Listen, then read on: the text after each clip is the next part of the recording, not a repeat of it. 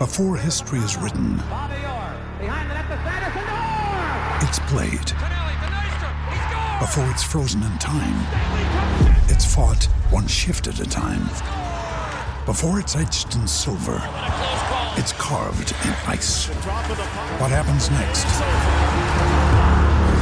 will last forever. The Stanley Cup Final on ABC and ESPN Plus begins Saturday. Another day is here, and you're ready for it. What to wear? Check. Breakfast, lunch, and dinner? Check. Planning for what's next and how to save for it? That's where Bank of America can help. For your financial to-dos, Bank of America has experts ready to help get you closer to your goals. Get started at one of our local financial centers or 24-7 in our mobile banking app. Find a location near you at bankofamerica.com slash talk to us. What would you like the power to do? Mobile banking requires downloading the app and is only available for select devices. Message and data rates may apply. Bank of America and a member FDIC. When you need mealtime inspiration, it's worth shopping Kroger, where you'll find over 30,000 mouthwatering choices that excite your inner foodie. And no matter what tasty choice you make, you'll enjoy our everyday low prices, plus extra ways to save, like digital coupons worth over $600 each week. You can also save up to $1 off per gallon at the pump with fuel points. More savings and more inspiring flavors make shopping Kroger worth it every time. Kroger, fresh for everyone. Fuel restrictions apply. Welcome to the New Books Network. Welcome back to New Books in Sports, a channel on New Books Network. I'm Bob D'Angelo, and today our guest is Greg Larson, author of Clubbie, a minor league baseball memoir. Greg, thanks for being with us today. Thanks for having me, Bob. Greg is a native of Minnesota and grew up a Twins fan. He was a clubhouse guy for his college team at Winthrop University and then spent two years as the clubhouse attendant for the Aberdeen IronBirds, Iron Birds, excuse me, in the Class A short season in 2012 and 2013. Clubbie is Greg's second book. His first in 2014 was Learn How Not to Suck My College Story. Greg, tell us a little bit more about yourself and your baseball background. Yeah, my baseball background is the most important thing you have to know is that I bet .091 my senior year of high school. And yet I still thought that I was going to be a major leaguer someday. That's really what propelled me into becoming a clubby in college and after college in minor league baseball. Like uh, so many other kids, I just wanted to be a professional ball player. And then when I got thrown into that world after college, my first real professional job experience in my early 20s, I realized, man, there's a really strange world here in the world of minor league baseball. And there's players fighting each other. There's players walking out in the middle of games. There's guys living it, uh, at any given time. I'd have guys living in my apartment on the on the floor, and yet I still desperately wanted to be them. And that's so much of what this book is about: is that tension between me realizing how difficult their lives were, and yet me still wanting to be these players. Well, tell us how you became a clubhouse attendant with the IronBirds. Did someone recommend you, or did you see a posting online? How did you get there? It was a strange scenario where I did see a posting online, and so often those jobs are through recommendation. They're handed down from generation to generation, maybe more so at the higher levels like AAA and Major League Baseball. But um, at the low level, it's usually some sort of nepotism that gets you in. But for me, I just saw a job posting. I was a college English graduate, and I thought, my only job experience is working as a clubhouse attendant for my college team. I could do worse than to work into prof- to work in professional baseball, and you know, lo and behold, it was one of the most formative experiences of my adult life. Well, was the job what you expected it to be? In some ways, it was like it was strange how it was strange how little I touched the ball field my first season. I, my dad told me at one point because um, my duties included taking care of the team. I was the team mom. I would wash their laundry, I would feed them, I would house some of them. And my dad at some point asked me if I'd gotten onto the field to throw the ball around or anything. And I said no. And he said, Well, if you're not doing anything related to baseball other than washing jock straps, then you may as well just be working in a hotel. And I thought, damn, he's right. And that second season, when I came back, I never thought I would come back, but when I did, I made a concerted effort to get on the field and I would like take batting practice with the team and the coaches would take me into the batting cage and our, our manager the second season, Matt Merullo, he took me into the cages one night and he gave me a hitting lesson. And in uh, literally less than a minute, he fixed my swing. And those moments I realized was why I was there in the first place. And I had deprived myself of those moments for some, you know, for deep psychological reasons that first season. Right. And then he got to improve that 0.9 or 0.091 batting average as well. Yeah. Finally going to hit my weight at some point here. Were you prepared for how much work you had to do in that job? I wasn't. It was a shocking amount of work. I mean, don't get me wrong, the ball players themselves have to do an insane amount of work, even if it's sitting on a bus for 11 hours from Maryland to Vermont, which in itself is a big deal. But uh, yeah, I also had to put in my hours where throughout the day I was cutting up fruits and veggies for the team. I was scrubbing pants after batting practice. I was scrubbing pants after the game. I lived in the equipment closet the second season in right. the stadium. I was living in there. So, you know, I didn't really know what I was getting myself into, but I just threw myself in head first and let it happen. Right. And, you know, you had to wash uniforms and you had to put out food and, and give the listeners a sense of what a clubby does, like from the start of the day to, to the end. I know it was a long day for you, too. Every day had to be a long day. Right. Especially, let's say the team comes in from a road trip at 3, 4, 5 a.m., which was a relatively common circumstance. They come in, they drop off all their laundry. I go about washing the laundry for a couple hours and by that time, maybe the sun is coming up and I can get a nap in before the players start arriving. And once the players arrive in the late morning, I start cutting up fruits and vegetables. I run up to the front office to get fan mail to deliver to our coaches and players. Maybe I sneak out the back to to uh, swing a deal with the stadium beer supply guy. He texts me and says, "I got a few cases of Budweiser for you." I go back there, give him a few bats and balls, and he gives me a bunch of beer that I can then give to our coaches and the visiting coaches who will then give me more goodies and I'll just keep that cycle going. And then right. the early afternoon is basically me getting prepped for batting practice, cutting, getting the food out and making sure all the players are taken care of. Ideally, at that point, I would go out and take batting practice. Uh, not usually take batting practice, but at the very least, shag fly balls during batting practice. Come in, wash all the batting practice stuff. Then the game starts, and I got to focus. Like so much of the job was focused on food not food and alcohol, quite frankly. If I had let all of the laundry go, nobody would have cared at all. What they would have cared about is, oh, we don't have a post game spread. So during the game, that's what my focus was getting the food out.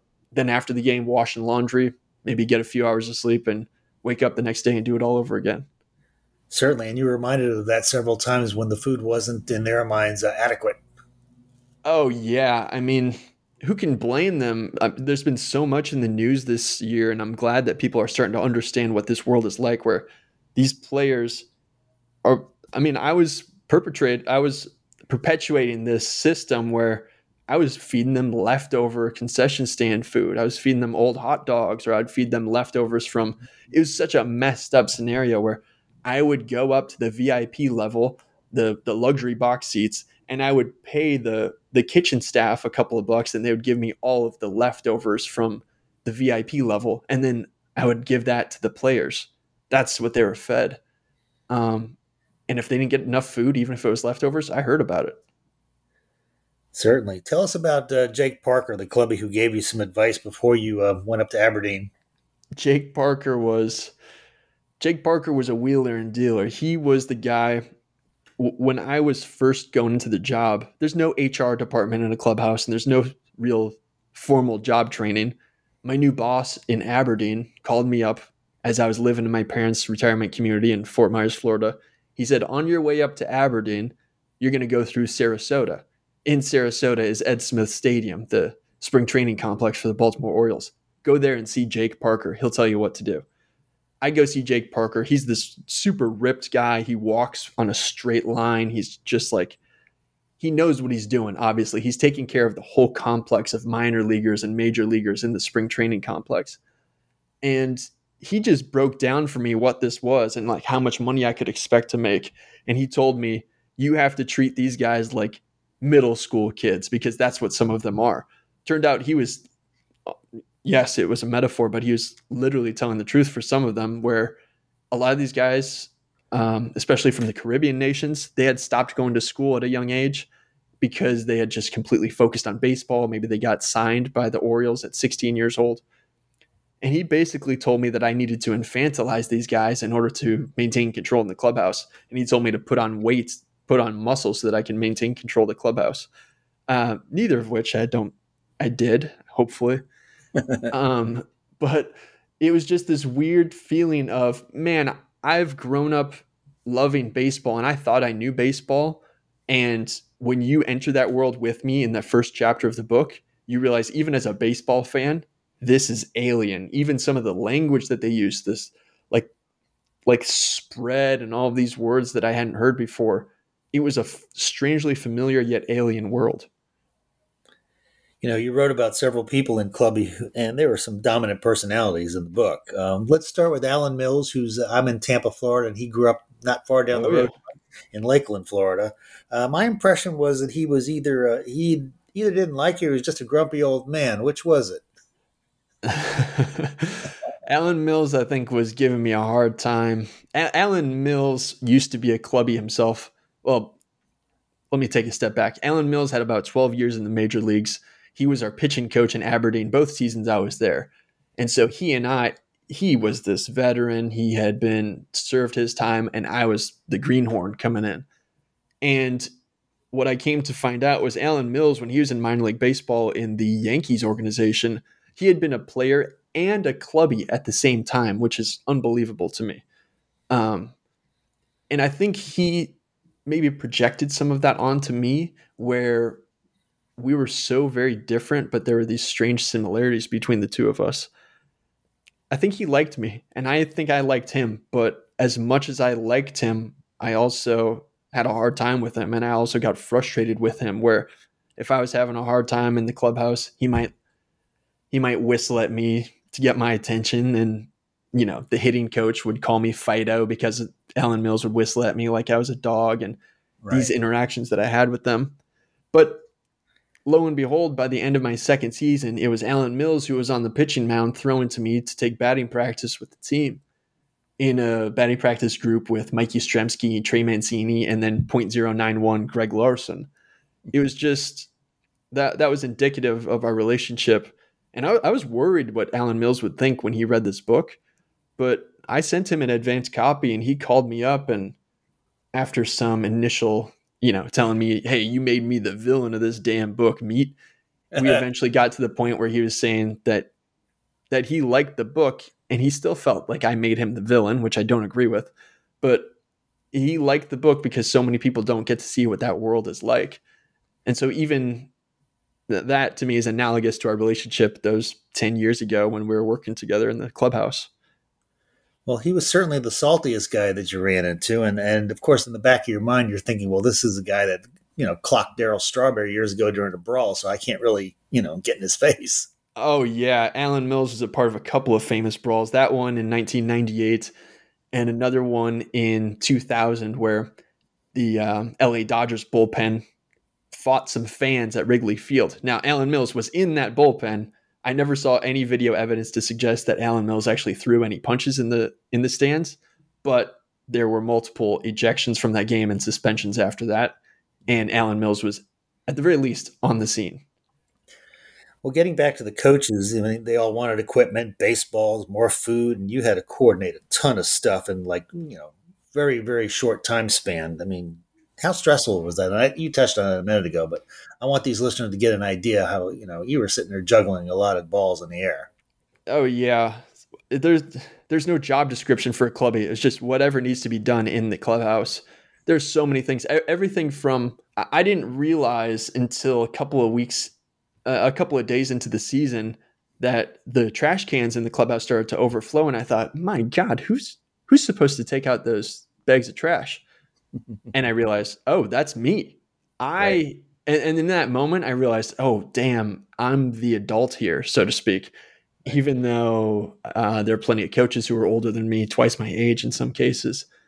Yeah, it was just an incredibly stressful experience to the point where after those summers, I would be licking my wounds for months afterwards in the off season, where that off season between 2012 and 2013.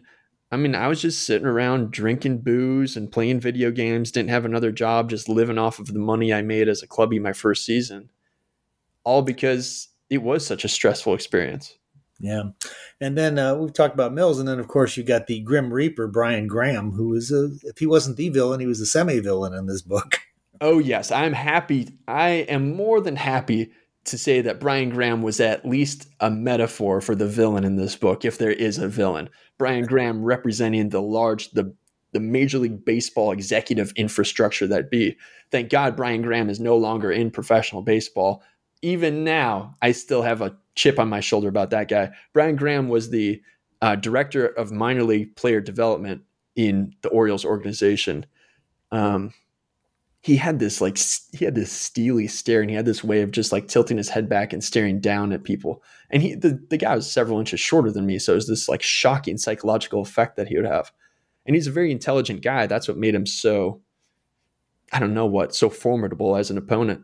But he was in charge of coming into the clubhouse going out onto the field and watching the early season workouts and deciding who was going to get moved up and who was going to go home. And so the players would refer to him as the Grim Reaper. And I thought, you know what? That's damn right.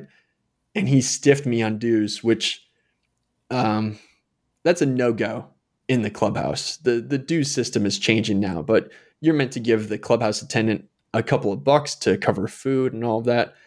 And it's customary for especially let alone a coach, but an executive in a major league organization to stiff me on the dues uh, I had it out for him ever since. yeah. No doubt. And speaking, you know, he always ripped on you. He once gave you a ten dollar check and you ripped it to shreds. Sort of a damn right I did. Yeah, nice metaphor there. Yeah, that's right. You know, in the book, you uh, expressed a lot of surprise when you found a salary list and realized you were making like three times as much money as the players. Um, that had to be a shock. Yeah, that was a shock for sure. And I thought, I mean, those numbers that I saw $1,200 a month, $1,250 a month in their uh, second season at that level. It was, it was depressing in a way because I saw my best case scenario. Let's say, hypothetically, as a high schooler, as a college student, whatever. Let's say I had been drafted like my dreams and I made it to that level would I have been better off? I don't know. It's it's hard to know what if, but seeing that salary scale really just cemented home like dang, I complain about the life that I have as a clubby here, but these guys, I don't know. It's cha- I'm still having a hard time coming to grips with what exactly that means because I see all of these changes happening this summer and I see people starting to understand what life of a minor leaguer is like and yeah. I, I just don't know how much of my own stuff that I project onto those players and how much of it was me seeing it accurately. But either way, it was a sad realization. You know, there was a great analogy in Forbes magazine when they were talking about your book, and they said that nearly everybody in the organization, from the players, the manager, and the front office, was trying to squeeze six pennies from a nickel.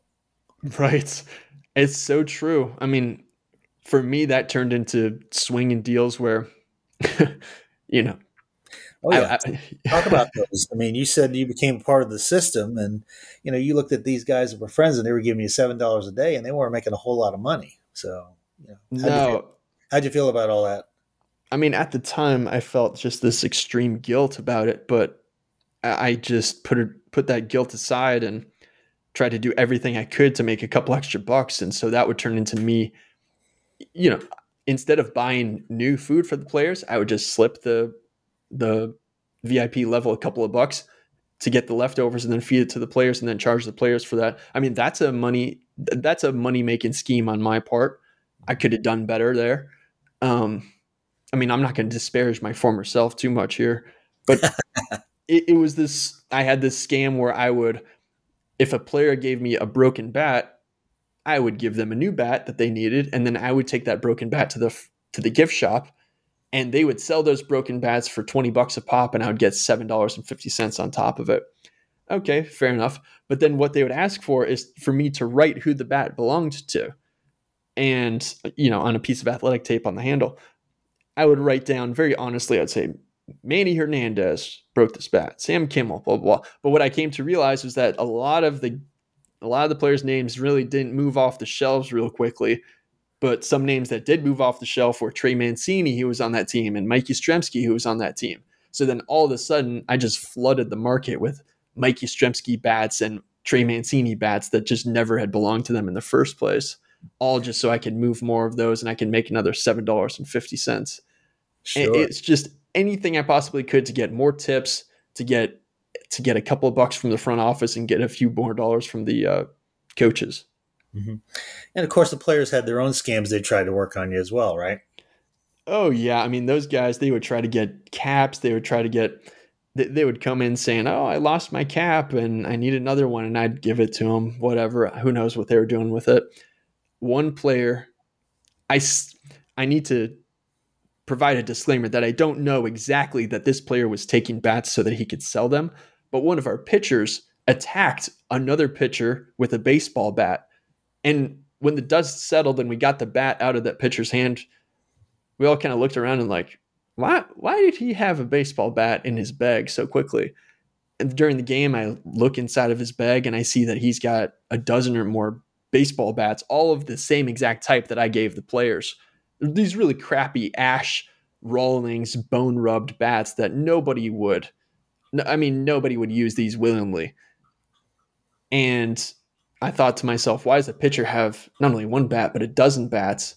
And I thought maybe he's going back home and he's selling them in the offseason. And I took those bats back. Do I I don't know for sure that I was right. Maybe they were his, maybe his agent had given them to him, even though he's a pitcher. I don't know, but it was just that kind of world where at the bottom of the pecking order, everybody's just fighting for their lives. Yeah. And, you know, getting back to scams too, and the food, you, you talked about the food companies who would try to cut deals with you, the concessionaires, and Jake had told you that their intent was not to try to give you great food, but just try to cut in your profits. Oh yeah, that was a big part. Like so much, so much of my life was trying to stave off these vultures in the front office who are in the concessions, in particular, who are trying to get my a piece of my profits. Um, in the first season, the the concessions manager tried to slap me with a a thousand a thirteen hundred dollar bill at the end of the season saying that was for all of the leftovers I had taken. And I was just $1,300 was like 10% of my revenue from that summer. And I was just, so then I had to go into negotiation mode with this guy and I only gave him 420 bucks. He got fired. The next year we had a much better guy. It, it was just, it seems so, I don't know what, it, it seems so innocuous, but that's just what it's like in minor league baseball where something as simple as something as simple as a couple of bucks and something as simple as a leftover meal in some ways it feels like life or death at that level. And that's what it was for me as the clubhouse attendant. And and the amazing thing about that i mean ripken stadium there in aberdeen was like 35 miles from camden yards but uh, i guess in reality it was more like a million miles away i think is a good analogy for that oh absolutely and, and ripken stadium is a beautiful facility as well uh-huh.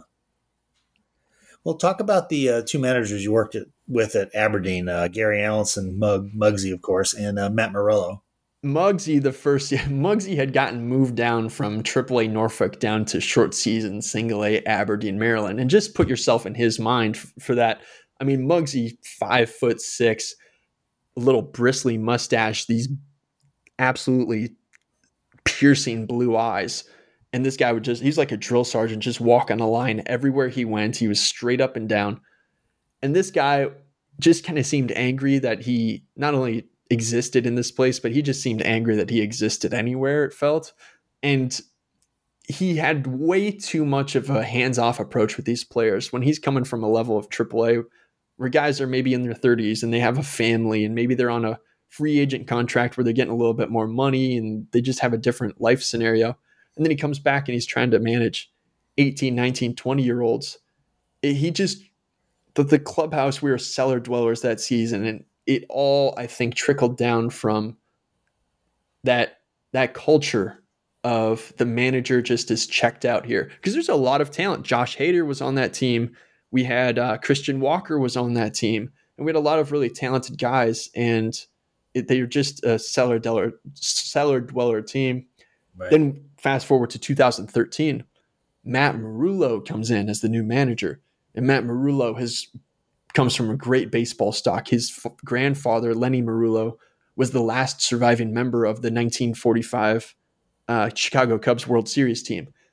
And Lennie Merullo comes in in his preseason press conference. He says, This game will always let you know how bad you are, but you need good people around you to let you know how good you are. And that's how he viewed his role as the manager of that team. And it completely changed the cult- culture of that clubhouse, where, yeah, we had talented guys there too Trey Mancini, Mike Yastrzemski, a couple other future major leaguers. But the difference was that guys felt free to make mistakes and guys felt free to try new things. I mean, it's terrifying. You go from high school or you go from being a stud at some D1 school and then you're thrown into nowhere, Maryland, and nobody really cares what's going on there for a while. Uh, it's scary. And I felt like Matt Merullo really did a good job of nurturing those guys through that process. Yeah, it's true, and like you say, they they're young kids, really, and, and it's it's a shock uh, if you come out of high school as, as the, the big dog, and all of a sudden, you know, you're a, you're a small fish in a huge pond. Oh, for sure. Like those guys, th- there was probably I. A lot of the guys suggested that there's something kind of comforting about that of not having the spotlight, but it, it's easy to get washed. It, it's easy to take the foot off the gas in that scenario. You know, if you're coming from the College World Series, I remember Christian Walker in 2012 when he had got drafted. He had literally just come off College World Series victory. Spotlights on him, all these amazing cheering fans in Omaha, and then boom, you're a nobody in there. And I think it's easy for them to take it too easy at that level. Yeah. And tell the listeners about how uh, you converted that that uh, closet into a sleeping quarters. How comfortable is that? yeah, 2013, the team stopped paying for an apartment for me. The, the my first season with the team, they'd put me up in an apartment, and uh, you know I'd let a couple of players sleep on the on the living room floor. I mean, upwards of four at some points. Second season, they said they weren't going to do that anymore. They're trying to cut corners, all that kind of classic minor league baseball stuff. So I thought, okay, you know what? Free air conditioning, free internet. I got showers. I got everything I need in a in a house inside of the clubhouse. I'll just blow up an air mattress in the equipment closet. So I put the air mattress in the middle and I'm surrounded by I mean, I'm just surrounded by baseball equipment, and I put up a little desk on the side there on the on the equipment shelves. And those first couple of nights, I thought, yeah, I'm saving a couple of bucks, but am I saving my own sanity here? But like so many things in minor league baseball, it was shocking how quickly I adjusted to just living in a stadium equipment closet. And speaking of keeping your sanity, you had a couple of fun moments. For example, writing a fan letter to uh, one of the pitchers. Talk about that. Yeah. One thing Jake Parker told me when I visited him in Sarasota, he said, do everything you can to keep these guys loose. And I took that to heart that first season. Um, Alex Schmarzo, a relief pitcher on that team, who was my best friend on that team, he was one of my favorites.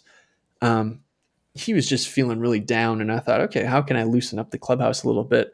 And I wrote him a fake fan letter that said, Dear Alex, uh, something to the effect of, I found your card in a box of tampons. I'm your biggest fan. Will you please sign this for me? And I, you know, put it in a little envelope and I put hearts all over Alex, all this, put it up in his locker. And when he came in from pitcher's fielding practice, I said, Schmarzo, you got you got some fan mail in your locker. And he got he tried so hard to stifle his excitement.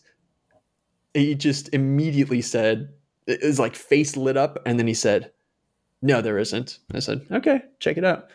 And I hear him giggling about it. And it's just one of those things where at the end of at the end of his tenure with the IronBirds, I finally had to tell him, like, hey man, I wrote that fan letter. That wasn't real. He's like, Yeah, I figured. And he in that moment he signed the card for me. And I don't have a lot of memorabilia from that time, but the card that he signed for me from that fake fan letter, I still have the Alex Schmarzo signed card. It's not going to get me anything on eBay, but I will keep that piece of memorabilia for as long as I possibly can. Yeah, it's a personal treasure. Yes.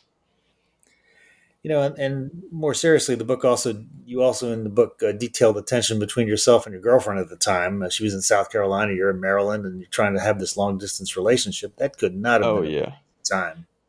No, I, I think I didn't want to include that in the book, quite frankly. It would have been an easier story to tell without that. But I thought that I would be doing a disservice to the story if I didn't include that tension because I think it's analogous to the tension that a lot of players experience with their own wives and girlfriends, where me being gone those summers was hard for us where I would miss her or sometimes even worse I would completely forget that she existed at certain periods and maybe vice versa where we just be completely disconnected and then the off season I think she could see how bad, not completely, but I think she saw part of the bad things that being in professional baseball was doing for me.